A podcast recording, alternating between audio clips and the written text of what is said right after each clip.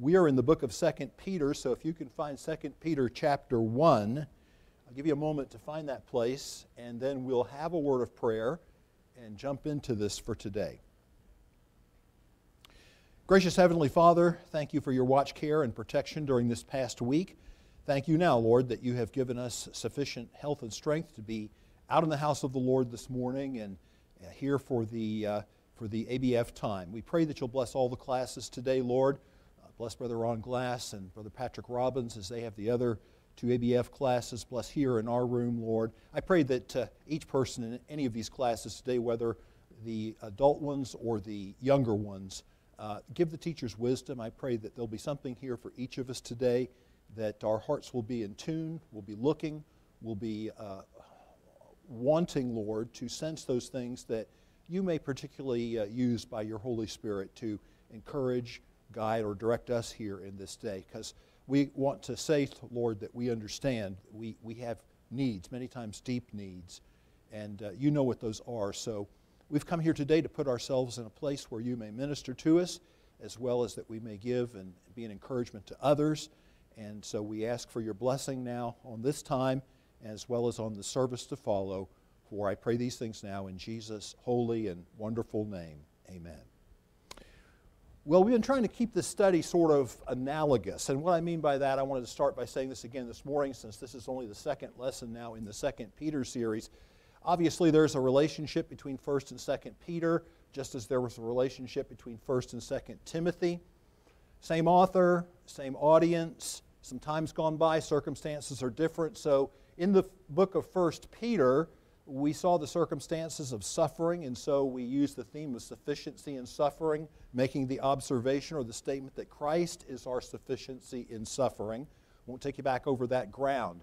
Um, but now in the book of Second Peter, oh, let's say three years, let's just use a round number, have transpired, and so circumstances are different now, and Peter is writing with a concern about false teachers, and that's very obvious as you read through the book. And by the way, I'm not going to stand up here and say read through the book every week or whatever. I mean, some teachers do that, and that's not a bad thing to do.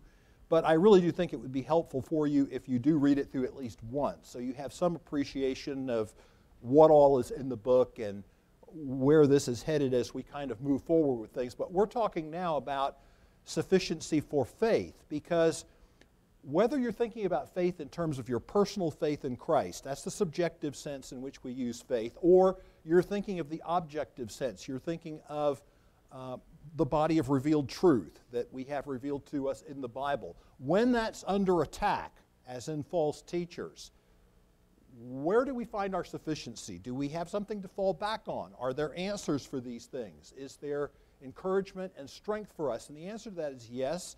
Um, God is our sufficiency in faith, just as God is our sufficiency in suffering. But to make the particular application that we want to make now in the book of 2 Peter, the Bible is sufficient for faith. And you see this very strongly coming out when we look at the first lesson, and you're there in those opening verses. And I pointed out to you some differences between what Peter says in 1 Peter 1 in the introduction and what he says in 2 Peter, because you'll notice here he mentions to those who have obtained a faith, verse number two, of equal standing with ours. And that's a really important point for us. I want to just go back and say a quick word about this because Peter wanted the people that he was writing to to know listen, there is absolutely nothing second class about your faith. Your faith has the same exact value. You believe the same exact things. It does for you in terms of what God does when we exercise faith in His Son and we are saved, and then as we go on to grow in grace in the knowledge of our Lord Jesus Christ, it is the very same thing. We don't have the availability as Peter did. He's going to talk later in this chapter about being eyewitnesses of these things. And, and we don't have that availability today. Jesus hasn't walked the earth for, oh, again, to pull round numbers, 2,000 years. But there's still absolutely nothing that diminishes the validity the value of the faith that we have. So this is a really important theme and a really important point for us in the day in which we live. So let's read our verses for this morning and then we'll jump in. Um, I'm starting now this morning at verse number 5. For this very reason, make every effort to supplement your faith with virtue, and virtue with knowledge, and knowledge with self control, and self control with steadfastness, and steadfastness with godliness, and godliness with brotherly affection, and brotherly affection with God. For if these qualities of the Lord are yours, and are increasing, they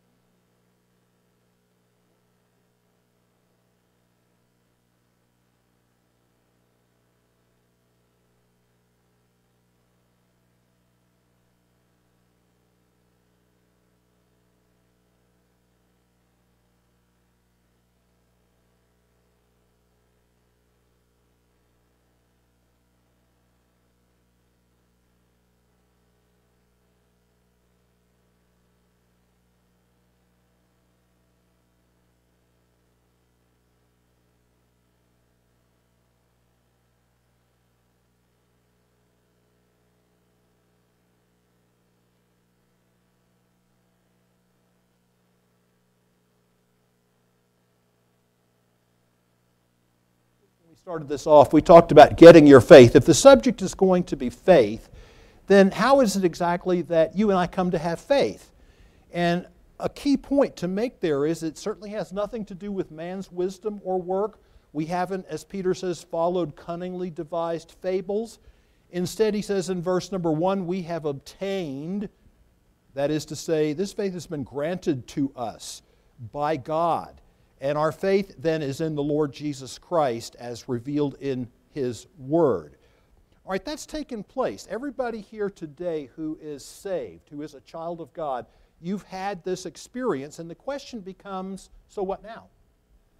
I mean, is that all there is to Christianity? I mean, there's this lead up to it. When you, I guess, when you look back and you think about it this way, there's this lead up in the sense that, well, over for a lot of us, over a period of some time, there was this conviction, this building of an understanding that we were lost, that we were undone, that we were sinners, that we were in need of a Savior.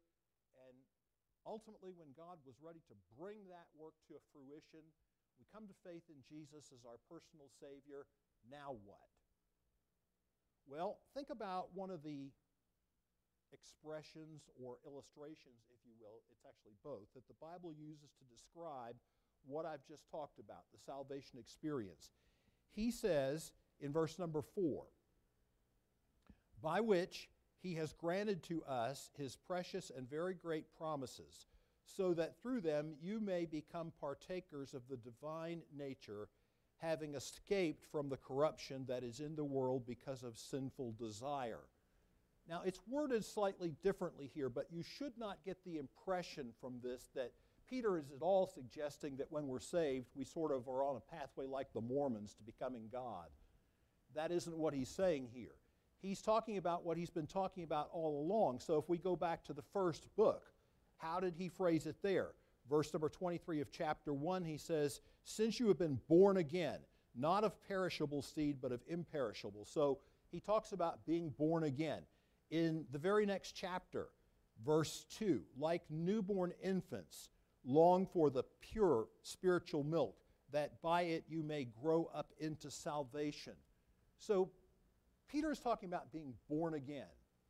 All right, look, when you're born, you're never going to be any more of a living being than you are at that point.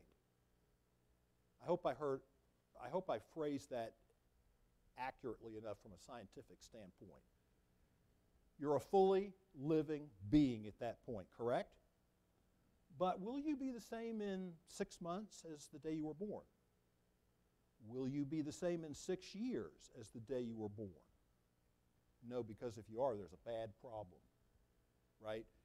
And we expect that having come into this world and we have life, that it begins a process by which we grow and mature. So this becomes a very apt for, uh, metaphor or illustration for us, spiritually speaking, and points to the fact that here's a big mistake a lot of people make, and I, I don't know, maybe we just haven't done adequate preaching. I, I, I hope that hasn't been the case, but the idea that the Christian life is just a static experience, I think sometimes that's what we want to believe because that's what's easy and we're lazy. Okay, I'm saved now, nothing more to do. We just sort of muddle through here now in, in terms of while we're still in this world, and eventually we'll go to heaven. That, that's kind of a pretty weak concept, really, of what's going on. No, that being born again is just the beginning. And the Christian life is a dynamic life, just as, as it is, we grow and we mature. So the Christian life isn't a static experience, it's all about growth. And Peter gives this away. He's already said it in a number of other places. I just read you one 1 Peter 2 2. As newborn babes, desire the sincere milk of the word that you might grow thereby. All the way at the end of this letter, he says, But grow in grace and in the knowledge of our Lord and Savior Jesus Christ. That's 2 Peter 3:18. But look in our text because there are two words that give this away to us right away. So in verse number 5 he says for this very reason make every effort to supplement. And I, I mentioned to you here two words that start with A, the way the King James renders this makes it really easy to fasten onto. Supplement that we have here is translated add in the King James Version. Then we get to verse number 8 and he says this He says, For if these qualities are yours and are increasing. So when you put these two concepts together of adding and abounding, it's obvious that there's a whole lot that God wants to be going on in, in our lives. There's a whole lot He's doing in our lives. And if we aren't understanding of that, if we aren't looking for that and yielding to that process, you know, the Lord is going to have to get our attention in some way because that's definitely what He intends. So I want to talk about three thoughts as we, as we move through this today. The process of, I'll, I'll sort of just use this expression for growing in grace, the process of becoming more like Jesus. That's a good, I think, practical way to put it that we can all fasten onto. What is God really doing? He's changing us because He wants to conform us to what? The image of His Son. All right, so we are being changed. We are growing. God wants to conform us to the image of His Son. So the process of becoming more like Jesus. And so what we're going to notice this morning, uh, I, this just happened to work out to use peas for this, but um, there's going to be a prerequisite to that process. There's going to be a picture of it, and then there's going to be a promise concerning it. So let's dive in what prerequisite are we talking about? He says in verse number five, For this very reason, make every effort to supplement your faith with virtue. So, I'll make an opening statement. Here's the prerequisite right here, right up front, so that we see it, and then you'll know the other points that I'm trying to show you from the text to, to, to demonstrate. A fully outfitted faith requires commitment. It isn't just going to happen, folks. In other words, what we're seeing now is, is that having been saved, and no one here this morning questions the fact that that work is entirely of God. We don't contribute to that. This is what God has done sovereignly in our lives, that we have come to a knowledge of His Son through salvation, through a knowledge of His Son. What happens now, though, requires our cooperation with what God wants to do. So if you think about the way our development has been through life, especially when you're younger, I mean, you don't really know too much about this. All you really know when you're really young is you're hungry, you know, and uh, so you eat and have some awareness of the fact that you're growing but as you get a little bit older, you realize, well, it's more than just eating. There's, there's a process to this. There's the physical, but I go to school. There's the intellectual. There's all this stuff that goes into making me a well rounded, fully outfitted human being. And guess what, folks? The process really shouldn't ever stop, even just looking at it from a human standpoint, because there's always more and there are always new things to challenge and stimulate yourself with. I really don't want to get involved in this, but it just pops into my mind to say this. I think it's a pitfall, really, of retirement for a lot of people. They don't realize, they just kind of think, okay, I, I'm, I'm done with what I did for 30 or 40 years, I'm done with working. So now what do you do? Just, uh, you know, sit in a chair for the whole day? Or, you know, you have something to kind of keep yourself busy? So, yeah, I, I keep busy with paying bills and going to the doctor and keeping the government off my back. Well, those three things, but there really is more, folks. And so to be a fully outfitted Christian, it requires commitment. And there are two words that Peter uses that just are wonderfully suited to make this point. First of all, what we have translated here to supplement. So look at this. It says, For this very reason, make every effort. By the way, if you're asking yourself, what is the expression for this very reason referring back to? It's referring back to what's in verses 3 and 4 that he has called us by his own glory and excellence, the end of verse 3, and he's given to us these great and precious promises by which, to just use the normal expression, we've been born again. So, in broad terms, salvation. So, since we've been saved, for this very reason, now make every effort, he says, to supplement your faith with virtue. So, we'll talk first of all about supplement. We've seen this word before. And where we've seen this word before, and I took a little bit of time, so those of you that were in the class might remember this. Don't know that I expect you to remember everything like this, but let me say it again for folks that weren't in the class. Look at 1 Peter 4:11. Whoever speaks as one who speaks oracles of God, whoever serves as one who serves by the strength which God supplies. And I'm interested in the word supplies. And you'll notice that I gave you a transliteration of what this word is, epichoregeo. So I want to show you how you know more about this word than you think you know. For the moment, don't think about the first three letters because that's a preposition and it just intensifies the concept of the word so that we have not just the idea of to supply or to supplement, but to fully supplement. But look at the rest of it. Choregeo. Choregeo. You know anything like that in English? Chorea, choreography, choreographer. Or if we take the shortened form of the word instead of the verb, we'd have chorus. And we know all about that, right? Or at least we know something about it. I mean, lots of us are not trained musicians, but we, we like to sing and we know about the songs and we know about choruses and that type of thing. Well, here's the concept. So, in the ancient world, in Greek culture, this sounds kind of modern, doesn't it? But um, not much really changes, I, I guess, in a lot of ways. But we're sort of used to this concept the state provides certain things. We won't get into a discussion of whether all that's good or bad, but the state provides certain things. In those days, the state provided for a choir. So now you have a choir. That was a, a cultural thing, so to speak, in a community. But there's more, right? Because now you have to outfit this choir. They require music. I don't know about in that day, but in some churches they might require robes. Okay? Um, I think this is done in this church. You might be provided a copy of the music, right? Um, you might be provided with a recording of the song. So, or, and maybe you would be recording specific, uh, sorry, you would be provided specifically with a recording of your part, or you might just be provided with a recording of the song in general.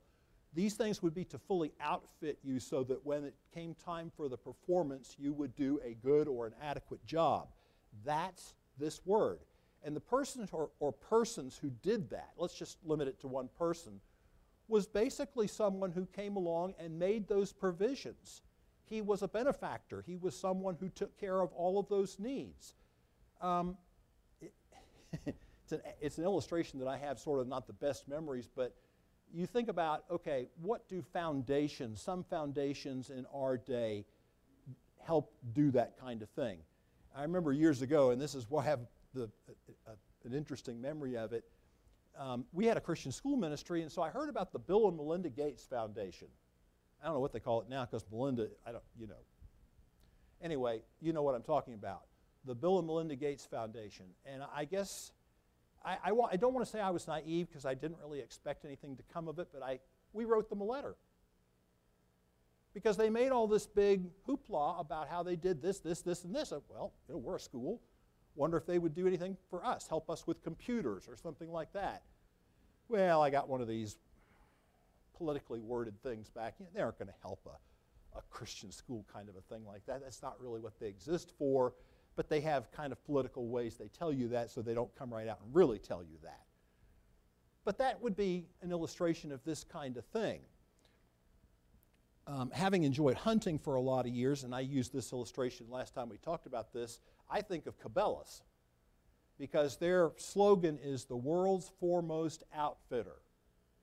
And I have the thought of saying, you know, if you're going on a, a hunting trip or you're just going hunting, if you can't find it at Cabela's, the chances are you don't need it. And uh, I remember, ah, was it my 50th birthday or when I'd been there 20 years? I don't remember, but they gave me a gift certificate for, let's just say it was over $500 to, to Cabela's. And uh, I had fun with that. I really did. It enabled me to get a few things that had a little higher price tag that, that I really wanted to have. So, the point that I'm working towards, though, is somebody was generous enough to do that for me, right? So that I could go to Cabela's. Somebody would be generous enough to endow the choir, to buy the music, to buy the robes, to furnish the, the recordings. So it speaks to generosity. It's somebody who's willing to be supportive of something. All right, that's a lot to make that point, but I wanted you to be able to grasp it. That's epichoregeo.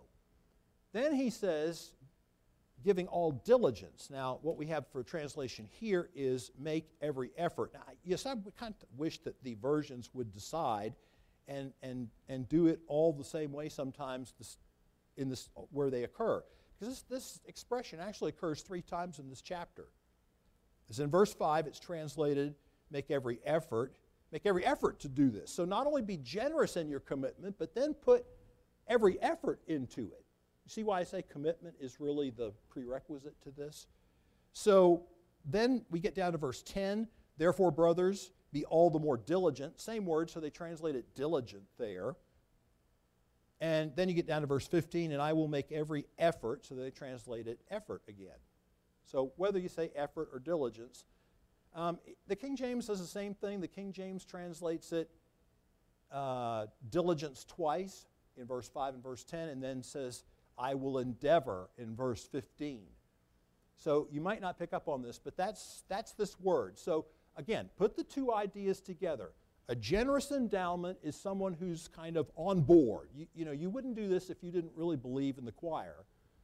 And someone who gives it all diligence, not just a little, but all, puts all the effort into it. This is someone who has made a commitment. And that's exactly what's going on here. But before we leave this, let's just sort of be devotional a minute and also honest. Really, this drives at the very problem that we experience in this whole idea because when you start talking about all diligence, somebody immediately says, man, that sounds a little bit too much like work. It sort of does, doesn't it? But that's the whole point, see? It takes some effort. And I don't mean to reduce this to pure human terms, but this is kind of how we're looking at it at this point. I'll say it again. No one's taking anything away from the fact that salvation is a completely divine work. It's a work of God. He does this for us. But how are you going to prosper as a Christian? How are you going to do in your Christian life? And if you don't have a commitment, if you aren't willing to be generous in that commitment and put some effort into that commitment, well, you might, I mean, you're not going to, you're not going to not be a Christian any longer, but you just won't be the thriving, robust Christian that God really intends for you to be. So Peter is describing a robust commitment. That's the problem because he says this if you don't have these things, look at the end of verse um, seven, uh, 8. Get to verse 8. For if these qualities or these things are yours and are increasing, they keep you from being ineffective, which is the word idle. It's literally idle. All right? Or unfruitful. And that's not a bad description of the way a lot of people are. They're just content to be saved. And they don't put a lot of effort into the. All right, let's be really practical. What kind of effort are we talking about? Well, let's be basic. Do you read your Bible every day? I'm not trying to make anybody feel bad, but I would like to challenge us all here today. Do, do you read your Bible every day? Probably most of us in here, unless we're not feeling well, don't think about going through a day without taking our meals. I mean, that's the highlight of the day, right? Well, do we read our Bible every day? Do we pray? Do we do what, do we, being a pastor for years and years, you, you might expect me to say something like this, but you know, there's a practical way of putting this, but it's the truth. You know, church is something you get out of it what you put into it. I mean, the church can provide all kinds of things for you, and it should. But if you don't get involved and take advantage of those things, they're, they're going to be ineffective in your life. That's not say that you are involved in everything the church offers because you aren't gifted for that and you aren't interested in that. But the church provides enough activities, and if you just kind of say, well, you know, I, I come on Sunday, that's all they should expect. Well, I always looked at it that I was glad. If that's all people were going to give me, I'd take it be glad. But I wouldn't pull back from challenging them. You know, there's a lot more. So let's remember this. Let's look at a picture of it now. And uh, Peter is going to talk about seven items or ingredients that are involved in having a fully outfitted faith. Just be glad you got off the hook with seven. I could go in Cabela's and come out with a lot more than seven things, just saying. All right, even though I probably wouldn't use them now, I'd still probably interested, you know. But anyway, the process of growing. Here's the thing before we start talking about these, and we don't have time to say a lot about each one. I got to get you to see a point and try to remember it so that if you decide to come back and spend a little more time with this later, what I want you to do is think of it this way. Please don't think that you just have a list of seven things here and they're all totally unrelated. He just sort of threw together a list of seven items that, if you read through the Bible, you can come up with the same list of seven things. And uh, so he just threw those things out there just no, folks, there's really a relationship between these things. They all kind of fit together. They all sort of are part of this well rounded idea of a thriving Christian with a robust commitment. They're all going to be there. And uh, so let's take a moment to look. So he says, in your faith, add to your faith provide generously in your faith for the following seven things. And he starts off with this list virtue. And a question I have is Does that surprise you? I mean, maybe you didn't think about it all that much for maybe give you some background of the, of the question. How often do you come across the word virtue in the Bible?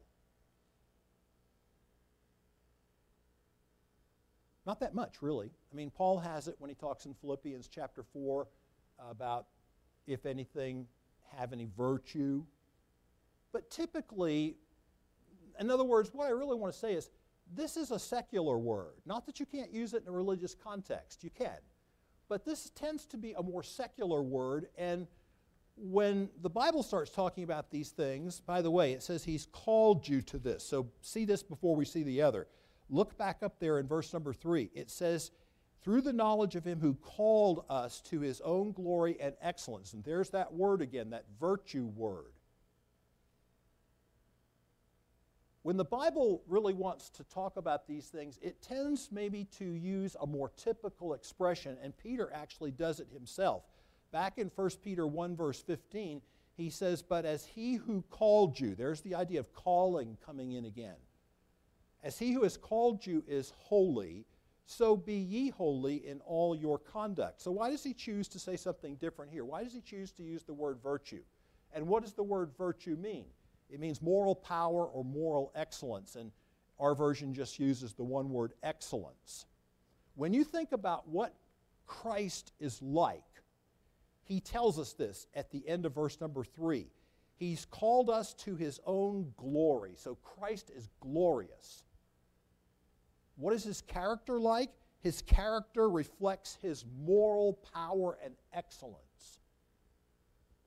This is very useful against the backdrop. This, I think, is why Peter is led to use this word. Against the backdrop of these false teachers who promoted a loose lifestyle.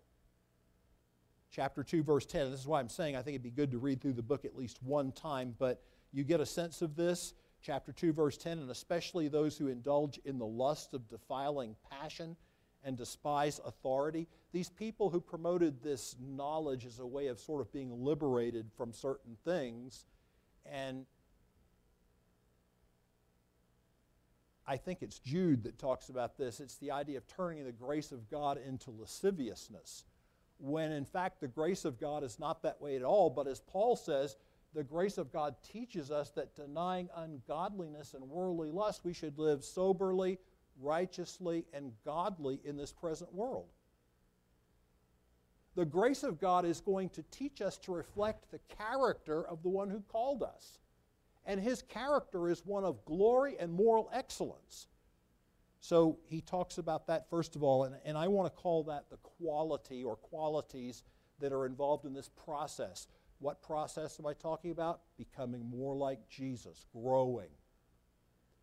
Peter also used it back in 1 Peter 2 9, that verse that I have actually up on the, the page or the, the, the slide there and on your notes. Um, so he, it's not like he's afraid to talk about this concept. He says, uh, I got to find where verse 9, okay, there we go. But you are a chosen race, a royal priesthood, a holy nation, a people of his own or for his own possession, that you may proclaim the excellencies, the moral excellencies of him. What? He called us out of darkness into his marvelous light. So, first and foremost, if we're not any different than the people around us, if we say we're Christians, but there's been no lifestyle change, there's been no change to our conduct, if we're still trafficking in all of these worldly lusts and pleasures from which this says we are supposed to have been delivered, then we're not growing and we're not reflecting his, his, his character. We're certainly not a good testimony. So there's more, though. Don't have time to park. It would be nice. But second, knowledge. He says, also provide, generously provide in your faith virtue, but to virtue, he says, or along with virtue, knowledge. What, what, what, are you talking about here?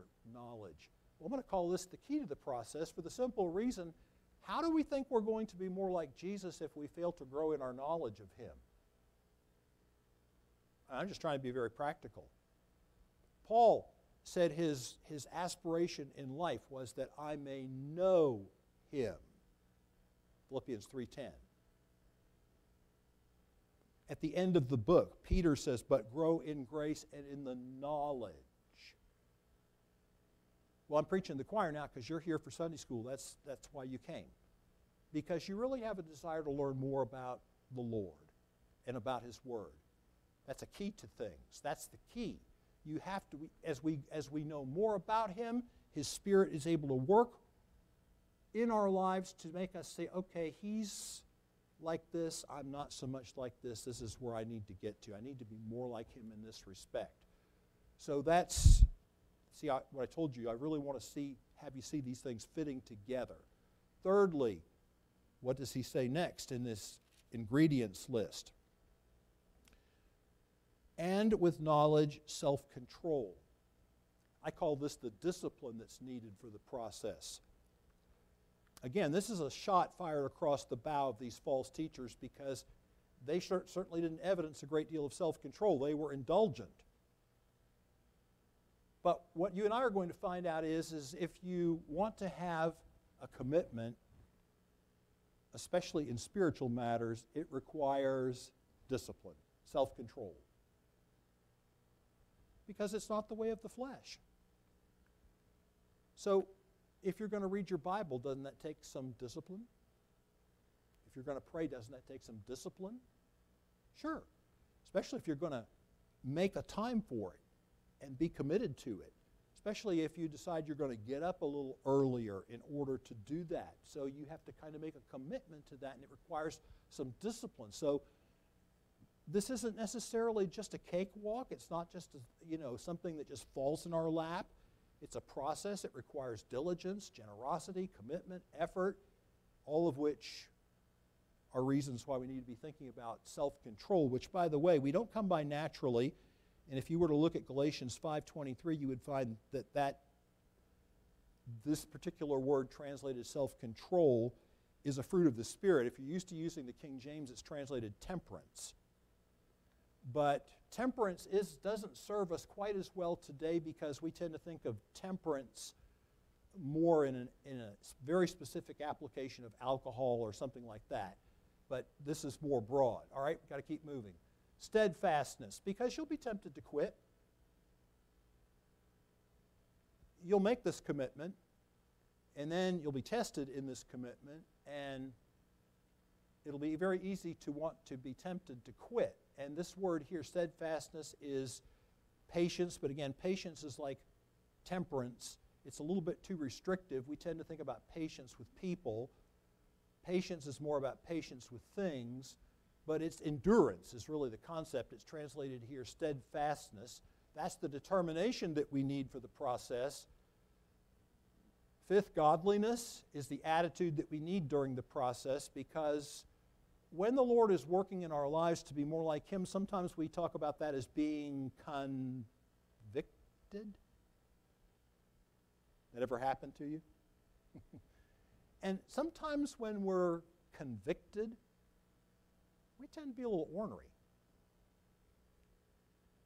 And when we're a little ornery, we got to remember that, okay, in the process, there'll be those times when we want to react in a way that's not very godly. So, this is the attitude that's needed during the process.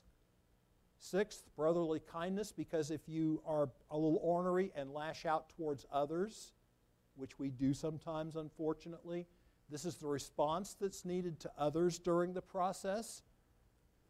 And seventh, Agape love is the motivation that's needed during the process. And I make the point here if faith is the foundation, we could have used this illustration back a while ago. God has provided our faith. That's like a foundation, and you wouldn't stop there, right? You realize you have to build, you have to grow. So faith is the foundation, love is the crown. And as Paul says in 1 Corinthians 13 13, now abideth faith, hope, love, charity, but the greatest of these is love. All right, there's a whole lot you could say about these, and we just have to move on. There's a promise, and like a lot of promises, sometimes it approaches it from the negative perspective as well as the balance point, the positive part. What can you count on from a negative standpoint? Well, you can count on this the absence of these things that he's just talked about, the absence of the things in the picture that make us more like Christ, those seven ingredients, the absence of those things will reflect or will result, as it says right here, result in idleness or lack of effectiveness and fruitlessness.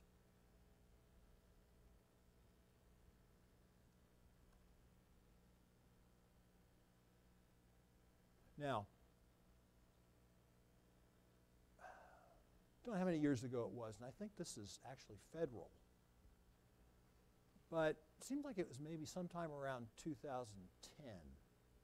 I, that's just a rough guess. Some of you might know this, but um, they came up with this rule, and our Christian uh, school organization in the state made us aware of it.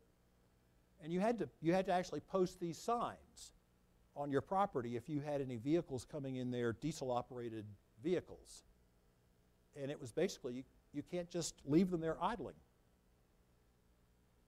I mean, they might have given you 10 minutes or something, but you can't just pull in there and, well, guess what?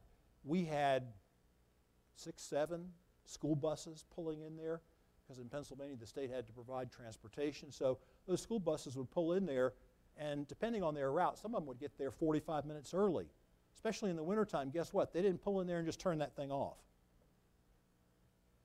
Diesel operators don't typically do that. So it, eh, dutifully, we put the signs up, but we, we never went out there and bothered anybody. But it is sort of true now. Those of you who really know all that stuff know that there's something that's being accomplished, but it's a little bit here like starting your car and not driving it. You're just idling. You're getting zero miles to the gallon.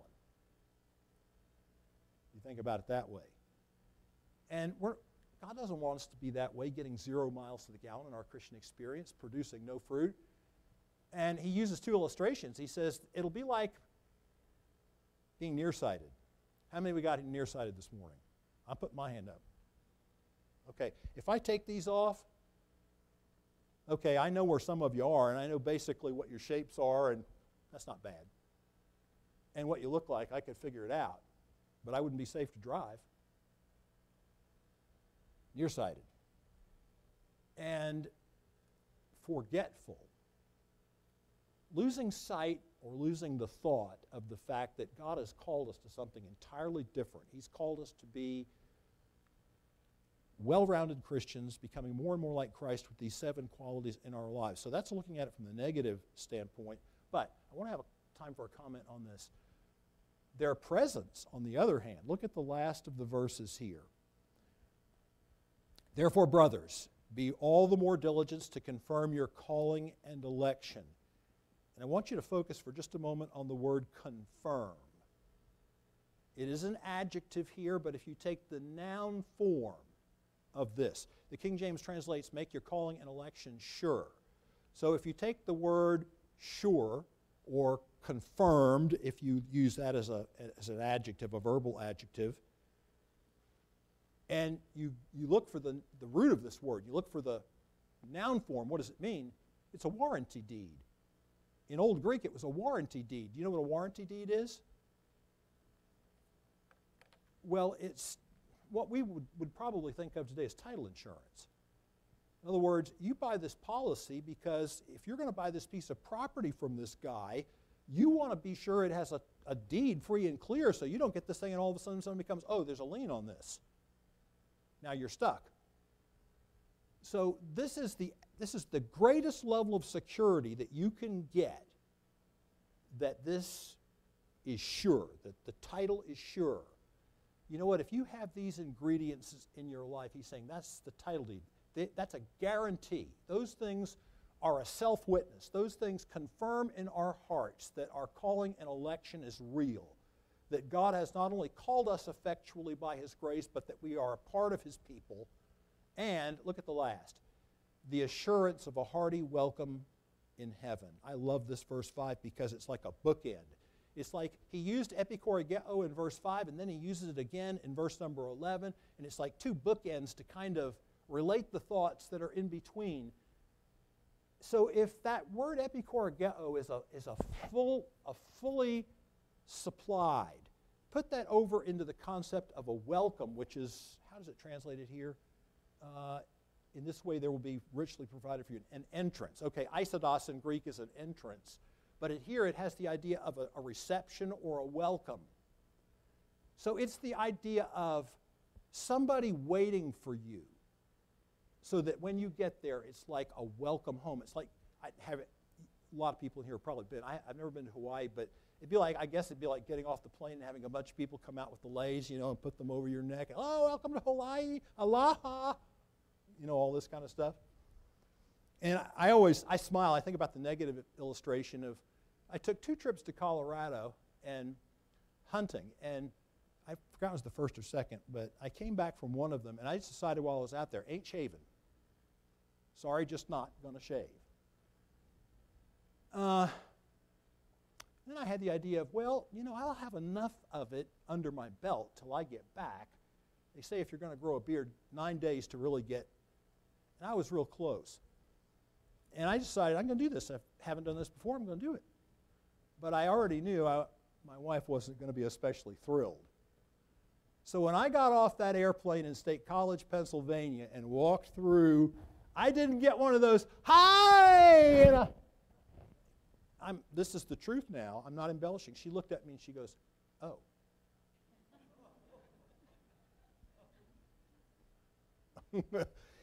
That's kind of the opposite of this, okay? This is like a warm, hearty welcome. This is like, well done, thou good and faithful servant. Folks, I can't think of anything more gratifying than to look forward to the prospect of having each of us lived with commitment, lived with dedication, done what we can to grow in grace, providing for these qualities, developing our Christian life so that when we get there, it's like Jesus is there to give us a warm, hearty reception. Gracious Heavenly Father, Bless us now as we go into the next service. Bless Pastor Andrew as he opens God's Word for us. And help us today to have open hearts to your truth. Would you bless us and would you give us those things that we need? In Jesus' name, amen.